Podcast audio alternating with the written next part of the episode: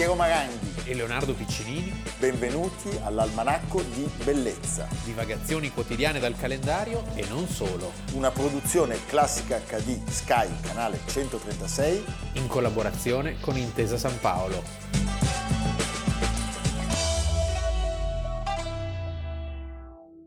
Santo Natal. Notte d'amor. È Natale e vogliamo farvi i nostri più sentiti auguri.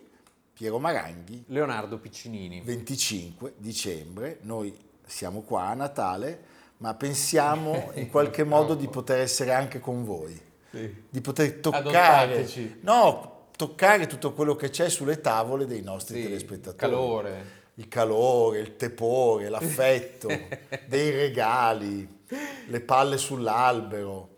E così, così va per noi, però vi Spiace. no, spiazze.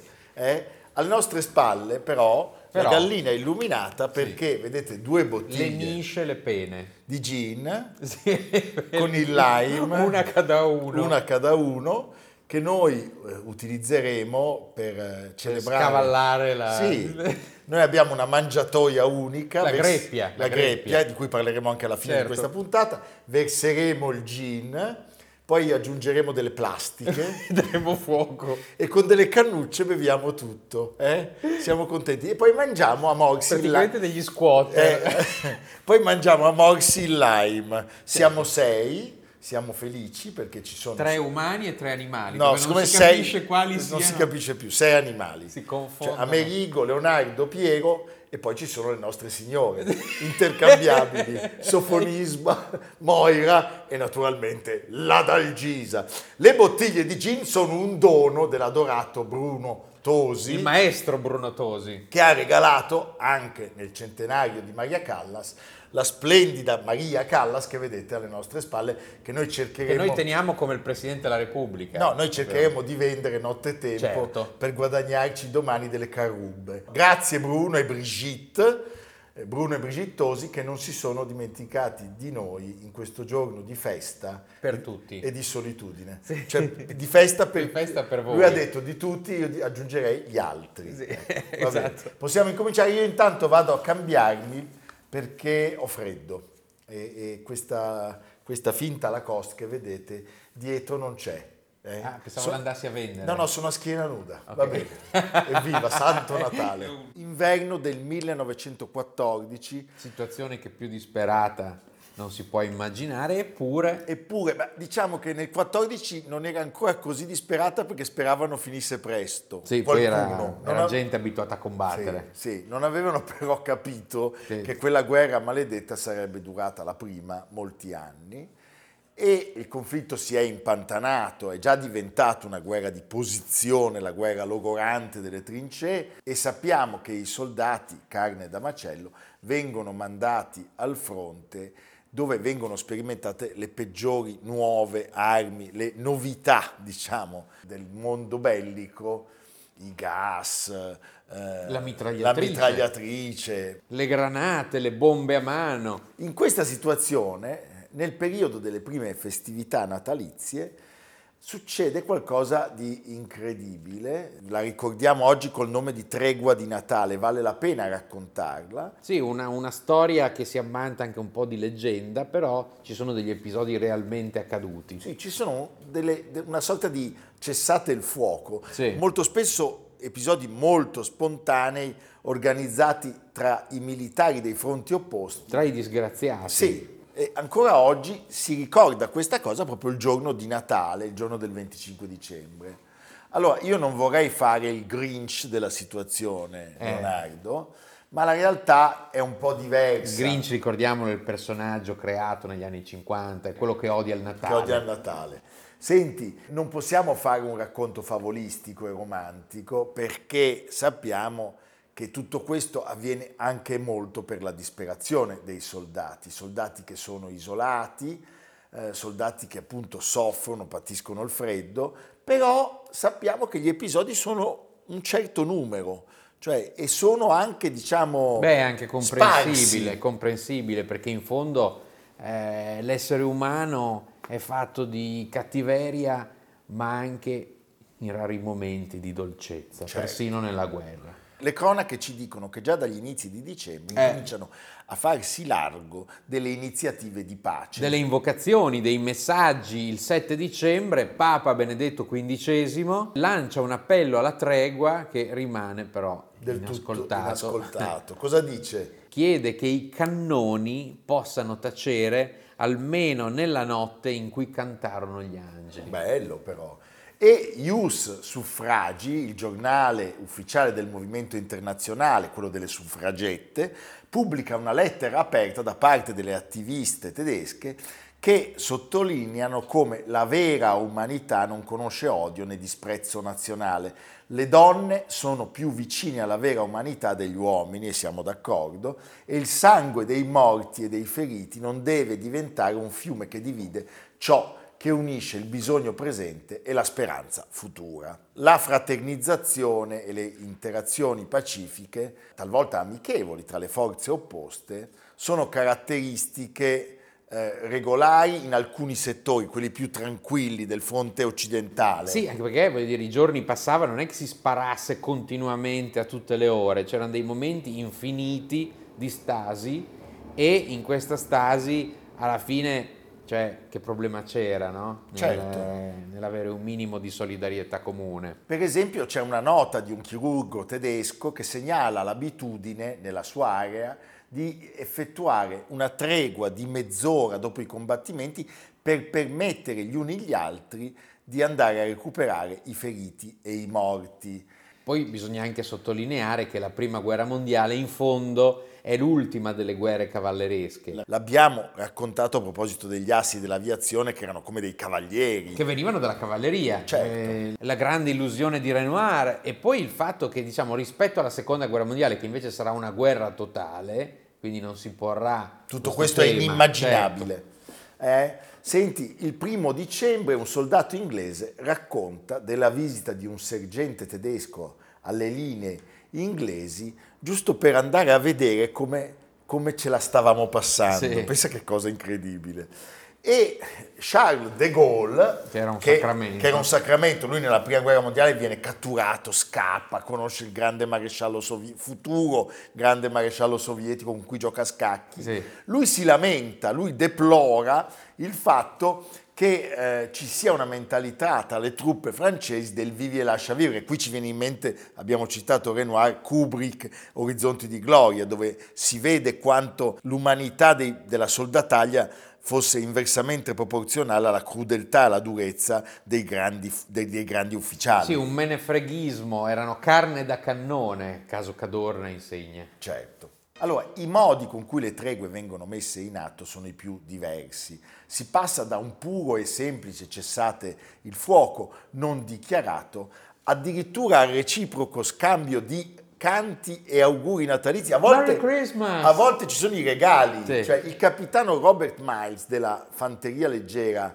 dello Shropshire scrive in una lettera che un cessate il fuoco è stato messo in atto tra la sua compagnia e quella tedesca sul lato opposto. Ma, aggiunge, La cosa divertente è che sembra esistere solo in questa sezione della linea di guerra. Alla nostra destra e alla nostra sinistra possiamo tutti sentir sparare allegramente come sempre. Mamma. Beh sì, perché ogni, ogni settore era organizzato in maniera diversa, chiaramente. c'è, E- c'è Sir Sì. Edward Hughes che segnala l'esecuzione del canto tradizionale. Should old acquaintance God and never brought to mind. E lo fanno, è intonato Leonardo, che invidia, lo fanno inglesi, scozzesi, irlandesi, prussiani e tedeschi del Württemberg Sì, che tra l'altro era anche il reggimento di Erwin Rommel. di Rommel. Senti, addirittura sappiamo che ci sono alcuni eserciti contrapposti che si avventurano, es- escono dalle trincee issando bandiera bianca. E ci sono questi incontri a mezza strada nella terra di nessuno dove vengono anche scambiati generi di conforto, alcol, cioccolato, La, cioccola- la- la- tabacco. la- la cioccolata è un grande classico Sì, sì. nella guerra. i bottoni, Cioccolato e sigarette. eh, le mostrine. Sul fronte del fiume Iser, invece, viene raggiunta una tregua tra quello belga, il contingente belga, e quello tedesco. Questo è molto bello perché, perché i soldati belgi per poter comunicare con le proprie famiglie Esatto. che erano rimaste al di là dei tedeschi Utilizzano il servizio di comunicazione dei tedeschi Sì. stessi, pensa che cosa, cioè loro scrivono le letterine a casa e gliele portano i tedeschi. Nella seconda guerra mondiale forse no, No. forse no. Senti, e poi c'è naturalmente il pallone. Che è un dibattito molto aperto, perché ovviamente sul pallone si è molto romanzato, Sì. ci sono stati film, eh, eh, storie, leggende, però sembra che ci siano dei casi reali. È molto ricco ancora il dibattito su questo Sì, tema. sì, comunque molti storici affermano che certamente alcune partite di pallone ci siano state, ma le prove storiche sono un po' lacunose per poter indicare almeno con assoluta certezza luoghi e partecipanti. Una ricerca del Western Front Association però ci dice che eh, sono state rinvenute delle lettere di militari inglesi che fanno riferimento Sì. a un incontro di calcio tra inglesi e tedeschi. Nelle Fiandre, eh, in Belgio, ma la mancanza di una conferma da parte tedesca eh, non permette di classificare questo evento come una certezza storica. Eh, A differenza di quello che sappiamo sarebbe accaduto in quelle terre certo, tra eh, negli stessi luoghi. nel 17, Sì. quella terribile battaglia che avrebbe lasciato nella cittadina fiamminga 50.000, pensa che numeri, tra morti e feriti. ricordata dalla meravigliosa opera del 1929 di Eric Maria Remarque e l'anno scorso è uscita una nuova versione, ve la consiglio, di Edvard Berger, pluripremiata, Oscar per il miglior film straniero. Benissimo. Torniamo alla nostra tregua di Natale. Beh, eh, ha avuto certamente uno scarso significato politico sui destini della guerra, però il significato è invece importante nell'ottica dello spirito di non collaborazione con la guerra da parte di uomini al fronte, che comunque cercano di mantenere un certo controllo sulle loro condizioni dell'esistenza. Sì, anche per non andare via di testa. Sì. Che un briciolo di umanità consente di sopravvivere. Per esempio si attuavano delle regole, eh, degli accordi taciti per non spararsi durante l'ora del tè, dei pasti. Sì, ora, ora telefonare ore pasti, non sparare ore pasti. Beh, sappiamo che nella seconda guerra mondiale tutto questo non sarebbe No. più esistito e questo lo sappiamo perché Mario Rigoni Stern, tra gli altri, di cui abbiamo parlato non molto tempo fa, ce l'ha raccontato. C'è un romanzo, Il sergente nella neve, E lui racconta che il militare preposto ogni mattina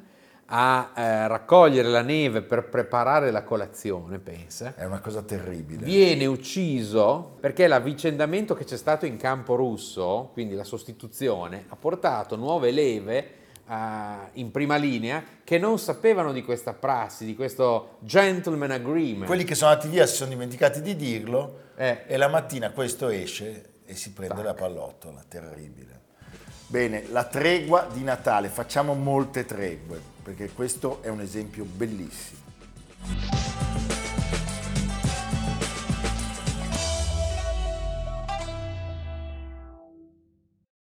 Con le leggende della musica non classica, l'almanacco di bellezza ha un rapporto certamente un po' confuso, Facciamo autocritica? Beh, non lo so, io non farei autocritica perché comunque ogni tanto lo facciamo. Piero è molto incline a fare autocritica. Sì, certo, anche l'auto da fè. eh?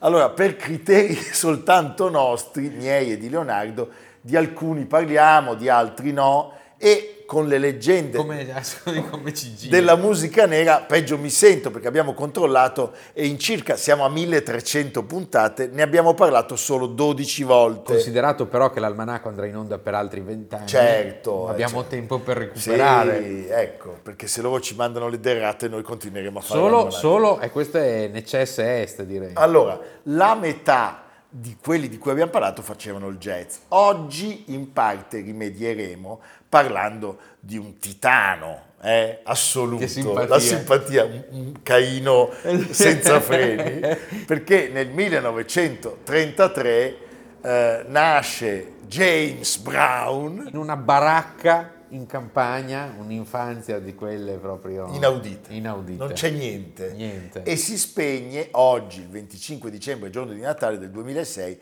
ad Atlanta, in Georgia, nato in South Carolina. Allora, James Brown, alias Mr. Dynamite, eh? il padrino del soul, ma non solo, cioè lo chiamavano proprio il godfather del soul, è molto di più. Fin d'ora ci scusiamo perché cercheremo di usare dei termini che non sono propriamente i nostri. Parolacce? No! Quelle de- sono nostre. Definizioni. No, noi come, come termini sappiamo, non so, barolo, brasato. Qui bisogna entrare nel mondo del soul, del funk, Del rhythm and blues. Del rhythm and blues, insomma, non è proprio la nostra materia, però faremo quello che, Che si può. che si può. Già l'inizio è leggendario, cioè James Brown, come ci ha detto Leonardo, eh, nasce in Carolina del Sud il 3 maggio del 1933 sotto il segno del toro, cresce in un bordello di una zia ad Augusta in Georgia Pensa che posti. e la sua vita inizia Eh, subito da- in salita. Dai margini. Fa il lustrascarpe, il butta dentro, balla per i soldati che vanno in guerra. E poi finisce nel crimine. Eh sì, e, e ri- riformatorio. A 16 anni finisce Ah, il riformatorio. Tocoa. A Tocoa, sempre in Georgia, c'è chi dice per rapina e chi perché fosse stato sorpreso su una macchina rubata. Che è un po' la stessa cosa. Sì, perché se sei sulla macchina rubata hai fatto la La rapina. rapina, eh. Allora, forma subito un quartetto gospel con Ah, ecco, alcuni vedi, in compagni cella, di giusto. cella. Noi abbiamo delle idee perché questa è come una cella. Potremmo. Potremmo fare il, il sestetto noi. Sì. Eh, io, te, Amerigo, Amerigo è bravo, e le tre eh. signore. Sì, eh. sì, hai, visto come, hai visto come si è tirato? Hai sentito come il Babi Russa sentendo questa cosa si- è data un tono? Eh? Senti, conosce Bobby Bird, classe 1934, che è già il cantante dei Famous Flames. Sì. E eh, con questo gruppo locale di rhythm and blues inizia un percorso molto importante perché quando lui esce dal carcere incomincia, è in libertà vigilata, cioè esce sulla parola, diciamo, incomincia a lavorare con questo gruppo e il- la voce dei Famous dice, sentendo la sua, ma io faccio un passo indietro e facciamo cantare James Brown Eh, direi. addirittura dice non volevo competere con lui, lo volevo con me, lo volevo insieme a noi. La sera, pensate agli incontri pazzeschi in cui il gigantesco Little Richard viene, che era già famoso, eh, viene a cantare a Tocoa, Sì. il gruppo sale sul palcoscenico tra il primo Una pausa, e il diciamo. secondo tempo. E, E partono le ovazioni del pubblico. del pubblico. sì. Il manager di Richard dice, beh, forse questi qui è meglio non lasciarseli scappare. Esatto. Eh? Quindi E a marzo del 56 esce Please, Please, Please, il primo 45 giri di James Brown and the Famous Flames. un disco che raggiunge, pensate, il sesto posto nelle classifiche di rhythm and blues. Allora, per il primo numero uno, Try Me, bisogna attendere tre anni, ma è soprattutto con le spettacolari, melodrammatiche esibizioni dal vivo di Brown, È lì, la, Famous, è lì la differenza. eh, che si crea la leggenda, perché dal vivo, fin dall'inizio, lui è un mattatore assoluto, uno che si mangia al palco, urla, grugnisce, salta, balla, si getta per terra come un ossesso, gioca con l'asta del microfono, anche con gesti erotici, si sdraia, striscia, talvolta finge addirittura di avere un coccolone, Cioè, ce la mette tutta. ce la mette tutta. Nel 1963, nel maggio del 63, la magia di quelle esibizioni viene catturata in Live at the Apollo. di Apollo perché esce un album dal vivo a New York eh, registrato in ottobre ed è una pietra miliare della, della musica soul, ma non solo, direi scala tutte le classifiche, arriva al secondo posto assoluto, ma eh, stavamo dicendo, è sovente ricordato come il miglior disco dal vivo mai registrato. Musica soul. Quando si dice musica soul di cosa si parla? È la musica nera degli anni 60 che nasce eh, sulle radici, sulla- sul cocktail diciamo del rhythm and blues e del gospel. Le due cose insieme eh, un- portano a questa, a questa musica che apre agli artisti neri le porte del mercato che era dominato e rivolto ai bianchi sostanzialmente. E eh, questo genere, diversamente declinato anche nei testi, eh, a fine decennio accompagna in America la vera e propria rivincita della cultura afroamericana, Nella versione di James Brown parliamo di una musica molto ritmica, una musica sudatissima, contrassegnata dal contrappunto di una poderosa sezione di fiati che poi sappiamo più avanti verrà in qualche modo raggiunta da un chitarrismo metallico insistente e soffocato. E, e, certo e quindi punto, nasce un nuovo genere ancora che, si, che chiama, si chiama funk. funk. È su queste basi che James Brown aggiunge la voce roca e ci mette sempre di più tutto se stesso. È un acrobata, è un eh, curatore maniacale di ogni dettaglio. Lo chiamavano anche The Hardest Working Man in Show Business. Il 5 aprile del 1968 accade uno dei grandi fatti tristissimi della storia d'America perché viene assassinato Martin Luther King e lui canta a Boston. Canta a Boston in diretta TV, è il momento in cui in America insorgono, bruciano tutti i ghetti, la sua musica però, il suo canto placa gli animi e c'è chi dice che James Brown non ha fermato la rivolta a Boston, ha evitato che accadesse. Per la comunità nera è una figura che si può paragonare a quella di Muhammad Ali, il 24 settembre, tra l'altro i due sono insieme nel 1974 nell'incontro Rumble in the Jungle. Rumble in the Jungle a Kinshasa, l'incontro di, di, di, pugilato del secolo, ma forse di sempre, quello tra Ali e Foreman. James Brown ha realizzato 59 album in studio dal 1958 al 2002, 144 singoli 17 numeri 1, pensa, e chissà quante canzoni. Noi ne citiamo 5 sì. che vengono prese dai suoi eh, 45 giri programmatici di lotte di governo. Allora, eh, possiamo partire da I Feel Good. Poi Leonardo. It's a man, man, man's world. Poi I Am Black and I Am Proud del 1968. Get Up! Sex Machine 1970 e poi ci sono gli album in studio, il migliore sembra sia Payback 1973 che viene considerato dagli esperti un monumento al funk. Senti, lui ha perso qualche colpo eh alla fine degli anni 70. Arriva la disco music. Però c'è un ritorno clamoroso. Sì, perché il cinema, Blues Brothers, 1980, la scena gospel, e la sequenza in cui canta Living in America. Coast to coast, sì. cheek to cheek. Eh, in, in Rocky 4, eh, prima dell'incontro tra Apollo Creed e Ivan Drago. Drago. E poi passa alla cassa perché ci sono una serie non di esibizioni passare da Modena. molto remunerate, c'è, sì. anche, c'è anche Pavarotti and Friends Modena 2002 e eh, passa anche ahimè dalle cronache giudiziarie perché l'impressionante sequenza di denunce per stupro, sì, aggressioni a mano armata, sostanze stupefacenti annebbiano in qualche modo Il la sua mito. figura mm. e si spegne per le conseguenze di una polmonite e vari acciacchi, come abbiamo detto, il giorno di Natale del 2006. C'è un sito dedicato a lui che racconta che James Brown è il musicista più campionato, più imitato, più utilizzato. Anche tu l'hai imitato, no? Molto, ma non musicalmente. Non professionalmente. Non professionalmente, non per le cattive abitudini di cui no. sopra, ma perché lui amava cavalcare anche dei tori. Ah. io mi alleno ogni tanto col varano qui in ufficio. Molto, eh, molto difficile, difficile. Non esiste, soprattutto possiamo dire che non c'è un artista bianco o nero che sia che non gli debba qualcosa. È vero. Evviva James Brown. Senti Leonardo, è Natale.